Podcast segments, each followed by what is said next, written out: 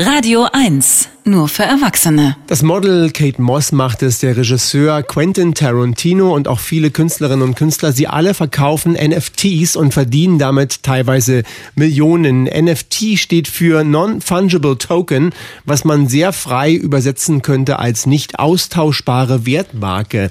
Ob in der Literatur, Musik, Fotografie, sogar Architektur, überall sind NFTs gerade das große Ding. In dieser Woche will auch die Berliner Street Art in den NFT-Markt einsteigen mit der Kunstplattform MetaWalls. Art, aber fair. Die Radio 1 Kunstkritik.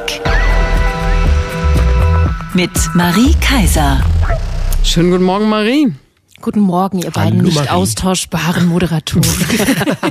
Jetzt noch mal ganz kurz für alle, also auch für mich, die nur noch Fragezeichen im Kopf haben, wenn sie mich. NFT hören.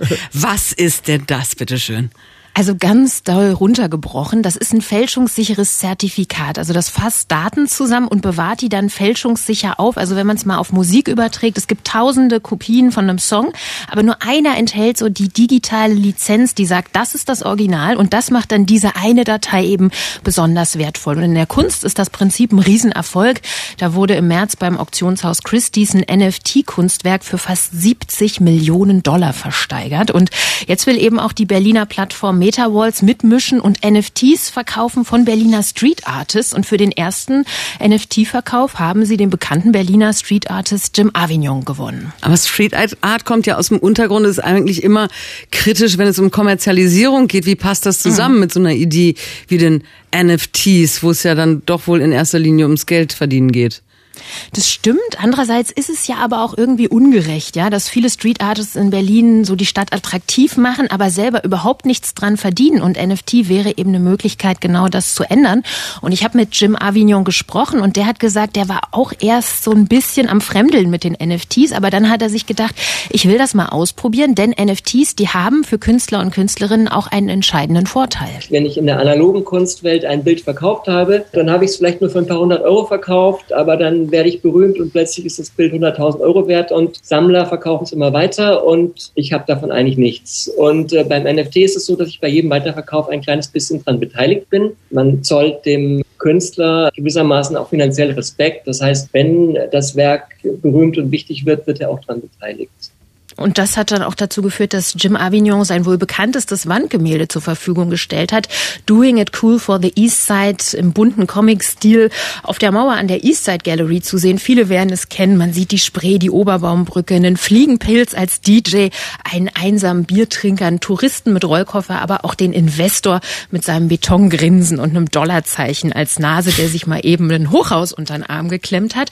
Und dieses ja sehr bekannte und sehr bissige Bild von Jim Avignon, das wird ab heute Abend 20 Uhr dann eben als NFT verkauft. Was für Summen sind denn da, Marie, im Spiel? Also wohl keine 70 Millionen Dollar. Und, und wie kann so ein Wandgemälde als NFT verkauft werden? Ich habe Fragen über Fragen.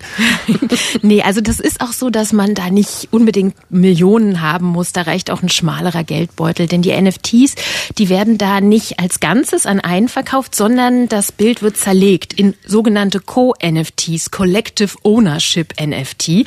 Also das ist so eine Fotodatei der Arbeit dann von Jim Avignon, fälschungssicher. Die wird in 780 Puzzleteile zerlegt. Du kannst dann sagen, ich möchte die Ecke ganz unten links kaufen. Okay. Und äh, am Ende ist es dann so, dass das NFT von Doing It Cool for the East Side einer ganzen Gruppe gehört, von 780 Leuten. Und genau diese Idee, dass die NFTs von Street Art für viele zugänglich sind, nicht nur für die Reichen und die Arbeit an sich eine Gemeinschaftssache bleibt, das war der Gründerin von MetaWalls, Anja Pilipenko, auch ganz wichtig. Die Idee auch von Anfang an war, dass eine Vielfalt an verschiedenen Sammlern teilnehmen kann. Es gibt viele, die viel Geld haben. Es gibt wiederum welche, die einfach nicht so viel haben. Und deshalb gestaltet sich der Preis von den Anteilen an dem äh, Kunstwerk von Jim von 75, sagen wir mal, bis 500. Und die Rede ist von 75 bis 500 Euro. Das ist schon umgerechnet, denn bezahlt werden muss in Kryptowährung. Und äh, dass der mit der Street Art das funktioniert als NFT, das hat sich schon gezeigt. Denn es gab schon einen Pre-Sale von dem Kunstwerk. Da wurden schon die ersten 125 Anteile verkauft im Oktober und die waren nach drei Tagen alle weg. Und der Künstler Jim Avignon, der hatte danach dann das Gefühl, dass er persönlich sich wohler damit fühlt, das Geld nicht selbst zu behalten, sondern es zu spenden der Berliner Obdachlosenhilfe. Interessanterweise äh, gibt gibt es Street Art auch eine neue Bedeutung, weil wenn ich das der Obdachlosenhilfe spende, sind das ja alles Leute, die auf der Straße leben. Das heißt, das Geld geht dann wieder direkt zurück an die Straße. Ja, da schließt sich dann ja ein Kreis eigentlich. Das ist eine coole Idee. Also mein Geld wird für den guten Zweck eingesetzt, wenn ich da ein Co-NFT kaufe. Ähm, aber wie kann ich denn jetzt diese Datei als Kunst genießen? Ja, da muss ich auch sagen, da bin ich auch raus. Das kann ich mir auch noch nicht vorstellen. Das ist, glaube ich, wirklich was für Leute, die so große Teile ihres Lebens in der digitalen Welt verbringen. Da kannst du dich dann eben online mit der Kunst, die du sammelst, schmücken. Du kannst dich online mit deinen Freunden verabreden und sagen, ich zeig dir mal meine Kunst. Und du kannst dann ab nächster Woche auch in die digitale Street Art Galerie gehen, die Metaverse eröffnen wird. The Embassy wird die heißen und die befindet sich im Decentraland. Das ist sowas wie eine virtuelle 3D Parallelwelt. Und wer die Galerie besuchen will, der muss sich dann bei Decentraland anmelden, sich einen Avatar erstellen und dann kann man sich Berliner Street Art total digital anschauen. Aber wenn das Kunstwerk von Jim Avignon ganz real zerstört wird an oder zerschmiert wird, kommen 780 Co-NFT-Inhaber und hauen einem auf die Nase. Nein, weil sie haben es ja. Es ist ja gesichert, Eben, weißt du? Frauke. Es ist ja gesichert Ach, in der Menno. Datei. Das ist Äh, doch Marie, ich erkläre das Frauke gleich nochmal. Danke.